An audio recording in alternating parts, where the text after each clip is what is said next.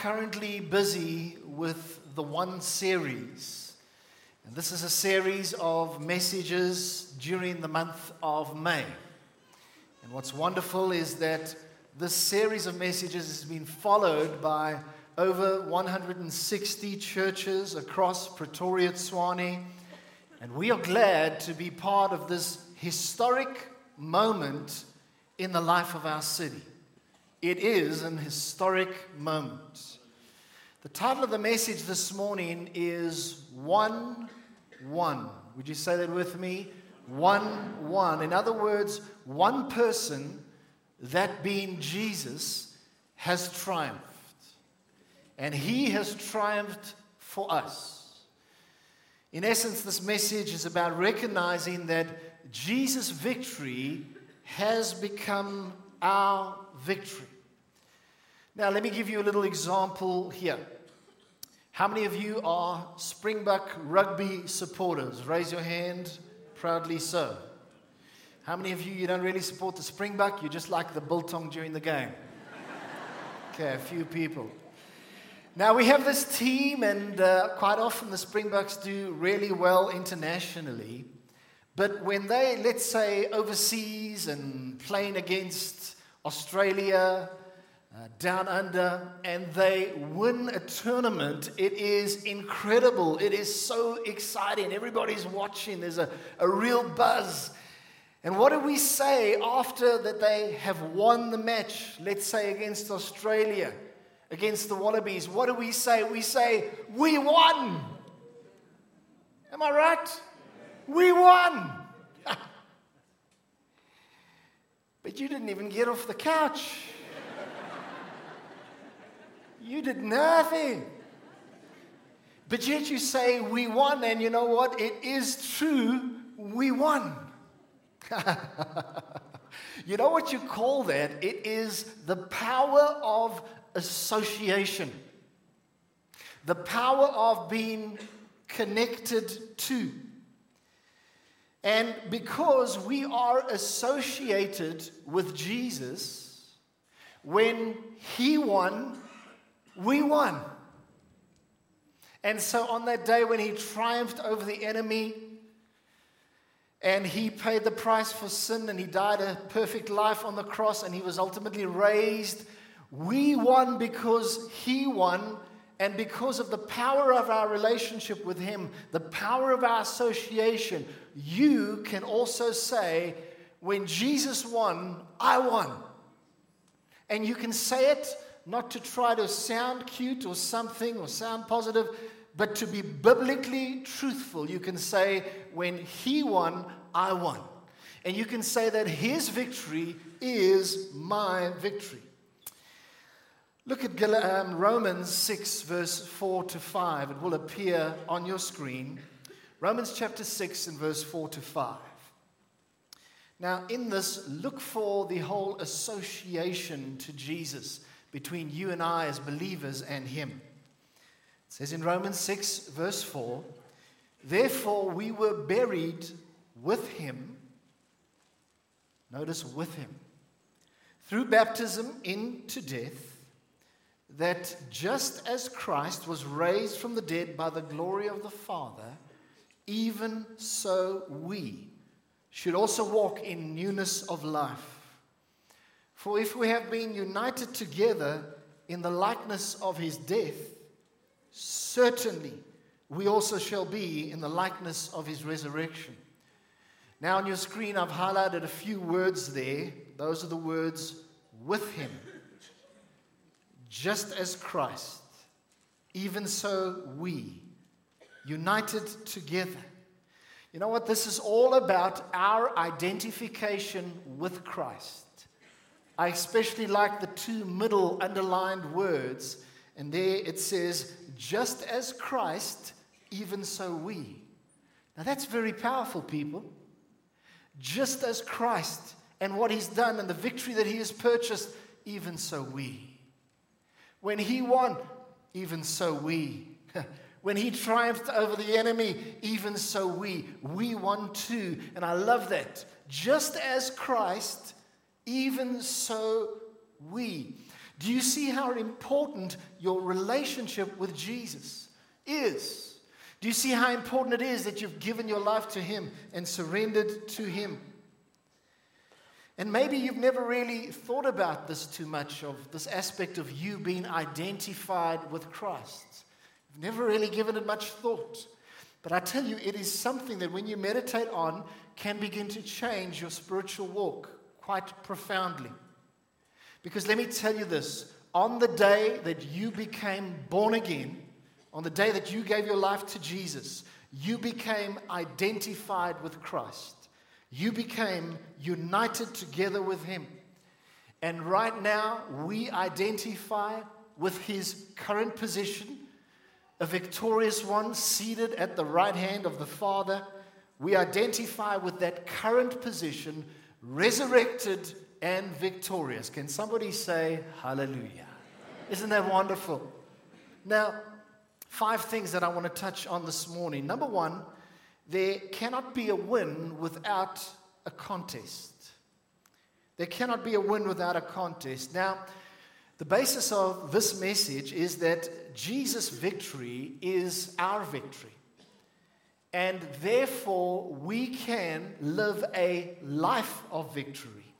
But that doesn't mean we, we, that we won't face battles, because we will certainly face battles. But I believe that we can overcome the battles every time. God wants to help us to overcome those battles. In fact, He has even promised to give us victory. The scripture says, 1 Corinthians 15 57, but thanks be to God who gives us the victory through our Lord Jesus Christ. May I ask you this? What battle are you facing at this point in your life? What battle are you facing?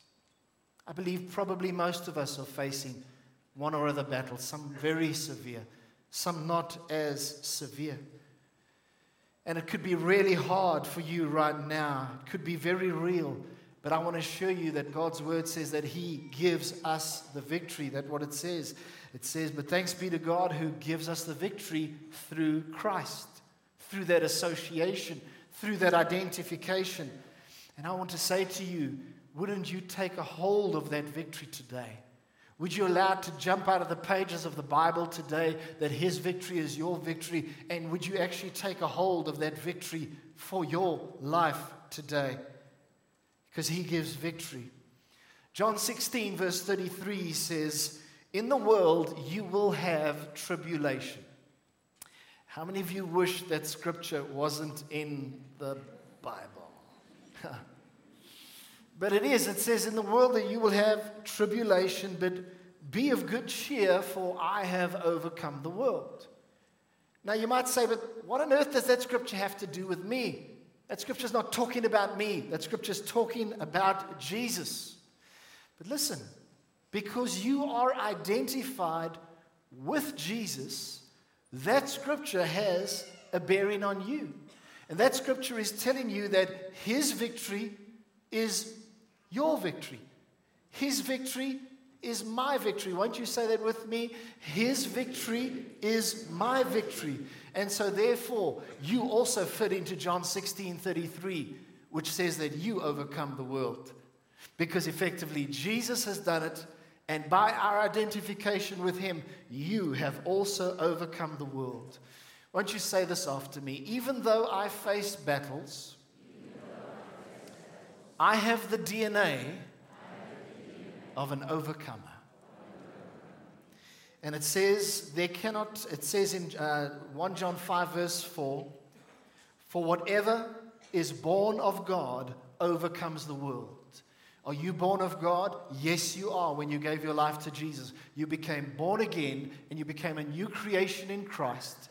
And because you are born of God, you fundamentally, at your spiritual DNA level, you are an overcomer.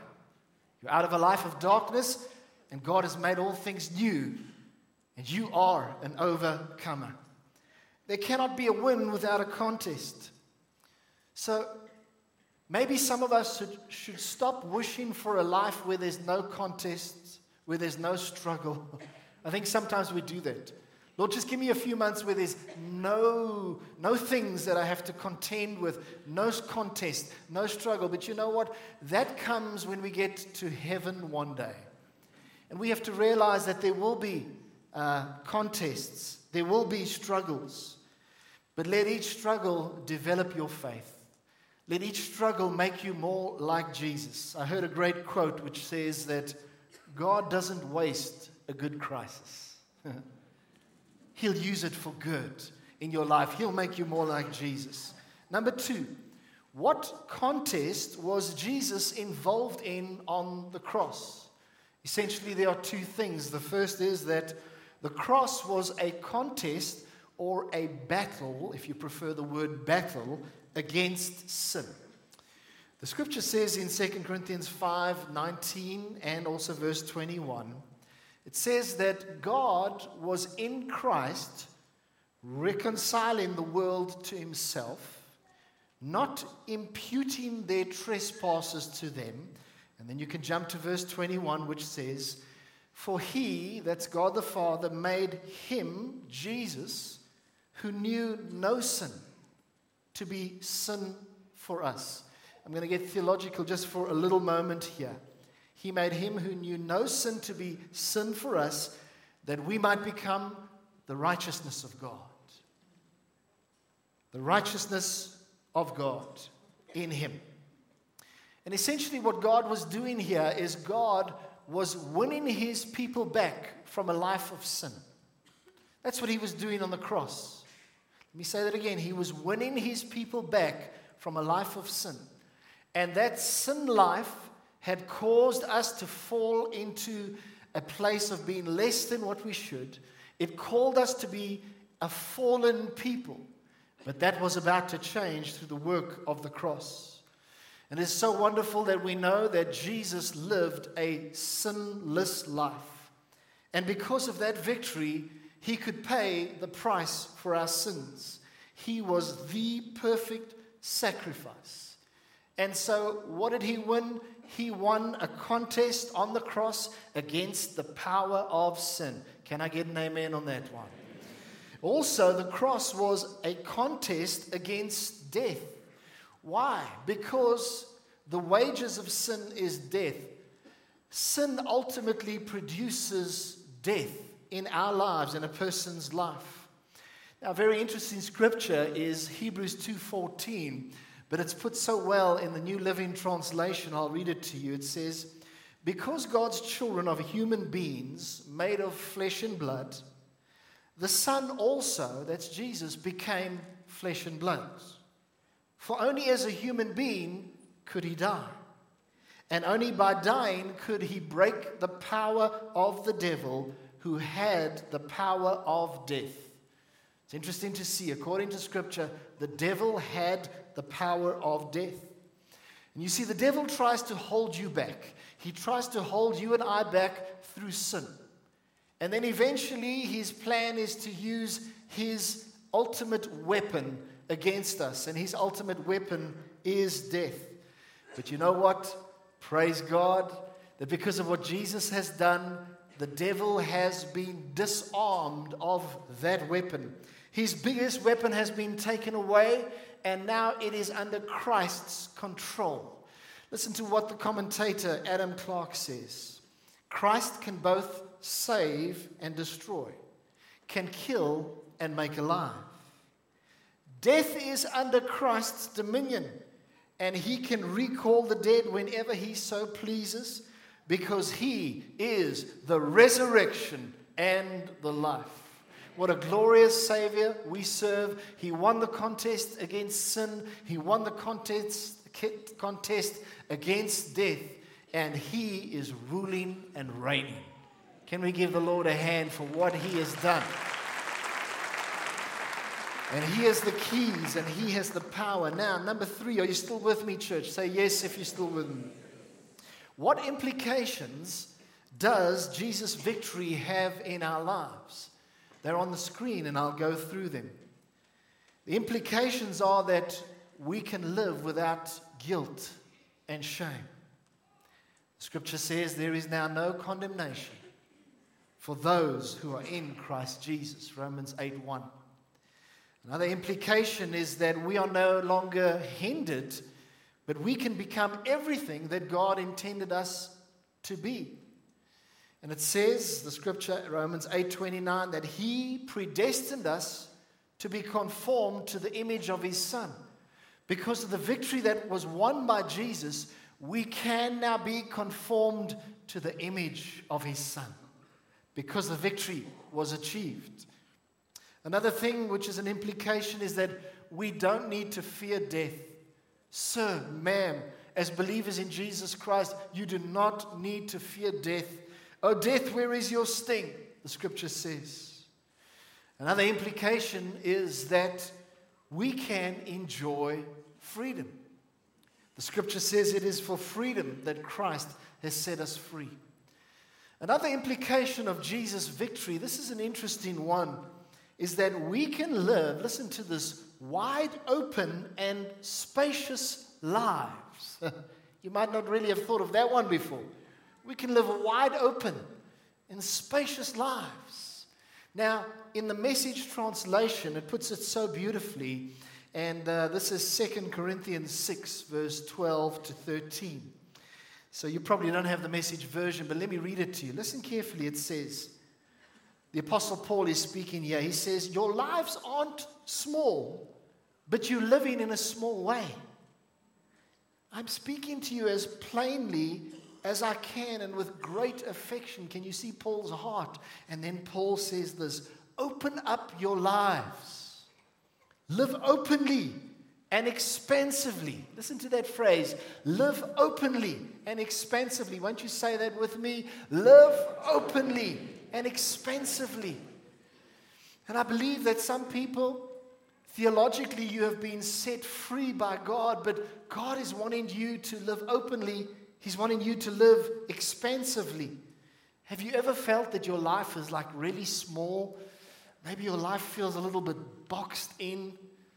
But I want to tell you that God wants you to have abundant life life to the full, life with advantage and we can live an abundant life which is open and spacious. Now, there are several other implications of Jesus' victory on the cross, but these are just some of them that I wanted to highlight to you. Point number four five things I want to say. Approach life with a winning attitude, believe that it is finished indeed. Won't you say that with me? Approach life with a winning attitude, believe that it is finished indeed. Now, we need to realize that everything that Jesus needed to accomplish on the cross has been accomplished. There is nothing of the work of the cross that was left undone. It's not as though Jesus and Father had a tick tick list with 12 boxes and they got to 11 boxes. They managed to tick them off, but don't worry about the 12th one. No, no, no. It was all accomplished. It was all fully done when Jesus did the work. His victory was total and complete. And you and I need to live with that as our realization that Jesus' victory was complete, it was total. And in John 19, verse 30, it says, So when Jesus had received the sour wine, he said, It is finished, and bowed his head and gave up his spirit. You have to see that phrase in the right context. You see, when Jesus declared it is finished, he was not succumbing to death in the way that he was giving up. No, no, no. He was saying that the plan of salvation had been fully fulfilled. It was done, it was accomplished, it was completed. And so that was a statement of victory as he then laid down his life, because no one can take Jesus' life, he lays it down if he chooses to do so. And he breathed his last breath and he said, Father, into your hands I commit my spirit. And so I want to say to you that that was a statement of victory. He was declaring that the salvation plan had been accomplished. And I believe that we need to live with a victorious attitude, not doubting what happened on the cross. But allowing faith to arise in our hearts that what God's word says is true.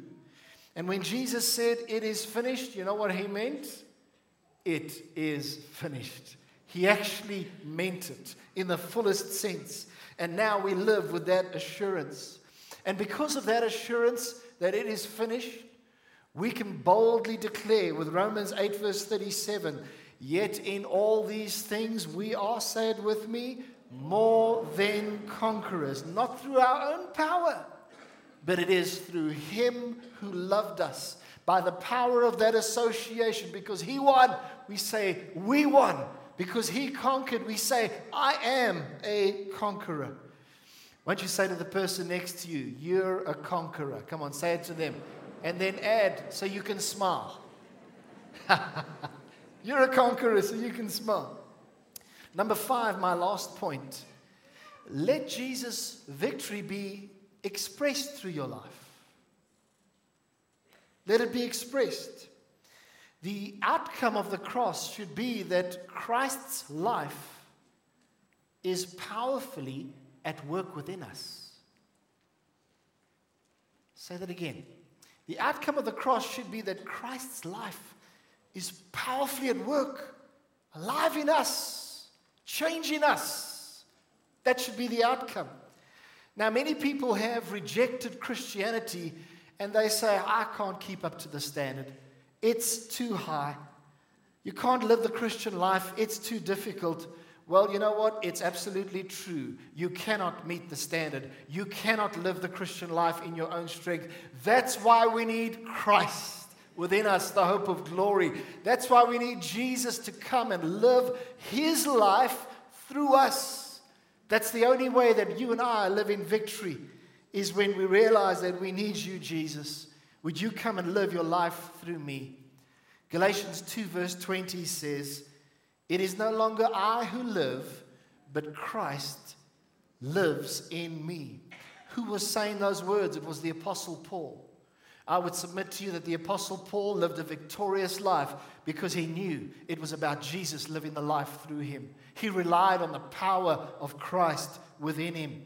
And I want to say to you that we need to allow the Christ life to come out of us, the Christ power to arise in us.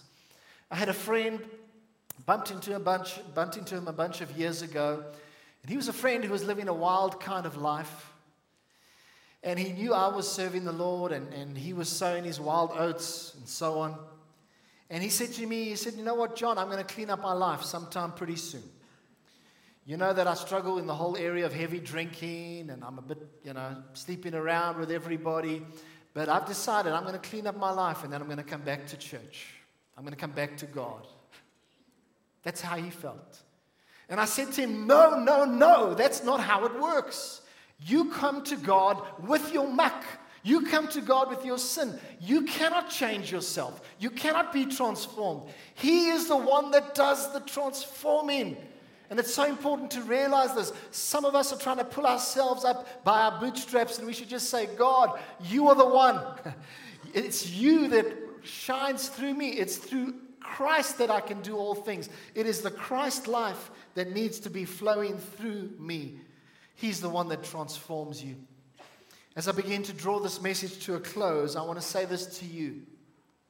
Maybe you are fighting a sinful behavior in your life right now, a sinful pattern, a sinful habit, and you really don't know what to do because you feel that it's actually gotten the better of you. Maybe you have a tremendous problem with aggression. Maybe there is an addiction and you're just struggling to stop that addiction. Maybe you are plagued with thoughts of inferiority, thoughts of unworthiness, and you don't know what to do. Well, I want to tell you this message applies to those situations. And I want to submit the following to you approach that, approach those things from the point of view that you have already been made righteous. Let me say it again. Approach those things From the point of view that you have already made, been made righteous, because some of us are constantly thinking, well, I'm just a miserable old sinner. No, no, no. You were a sinner, but you've been saved, and now you are righteous. So, next time the enemy comes with those thoughts of aggression, say, No, Satan, get behind me. I'm a righteous man of God. I am the righteousness of God in Christ. Next time when the enemy comes with those thoughts of that addiction and giving into that addiction, addiction, declare that God is with me, that I'm the righteousness of God, and declare that I'm better than that. I'm better than that addiction because I'm a righteous child of God. I don't have time to believe those lies. I don't have time to, I, uh, you know, spend time on those fears anymore because I am a righteous man of God. Can I get an amen on that one? And Romans 6, verse 18 says, And having been set free from sin because of Christ's victory, you became slaves of righteousness. What a wonderful thing to be a slave of righteousness. There's one more scripture that I just have to share with you, and there it is on the screen. It says in Romans 5, verse 17, it says, Those who receive abundance of grace, and of the gift of righteousness, that's all through the victory of Jesus, will reign in life through the one, Jesus Christ. And I'm here to tell you today that you can most certainly reign in life through Christ Jesus. I want to tell you that you can overcome that addiction not in your own strength, but by the life of Christ within you. And I declare over the people of God today that you are righteous in Jesus' name. You're a righteous man, you're a righteous woman, you're better than that thing that's trying to get a hold of you, and it is all through Christ Jesus. Can we give the Lord a hand for all that He has done for us? Won't you just say hallelujah? And Father, we just want to thank you for your word because your word actually sets us free. And most importantly, we declare, Jesus, thank you for your victory. And thank you that because you won, we have won. And we declare the enemy is defeated. We declare as we go into this week that we will go in the power of Christ's life. We will go in the power of the Holy Spirit and we will live victoriously. And we ask this in Jesus' name. And if you agree, would you say, Amen?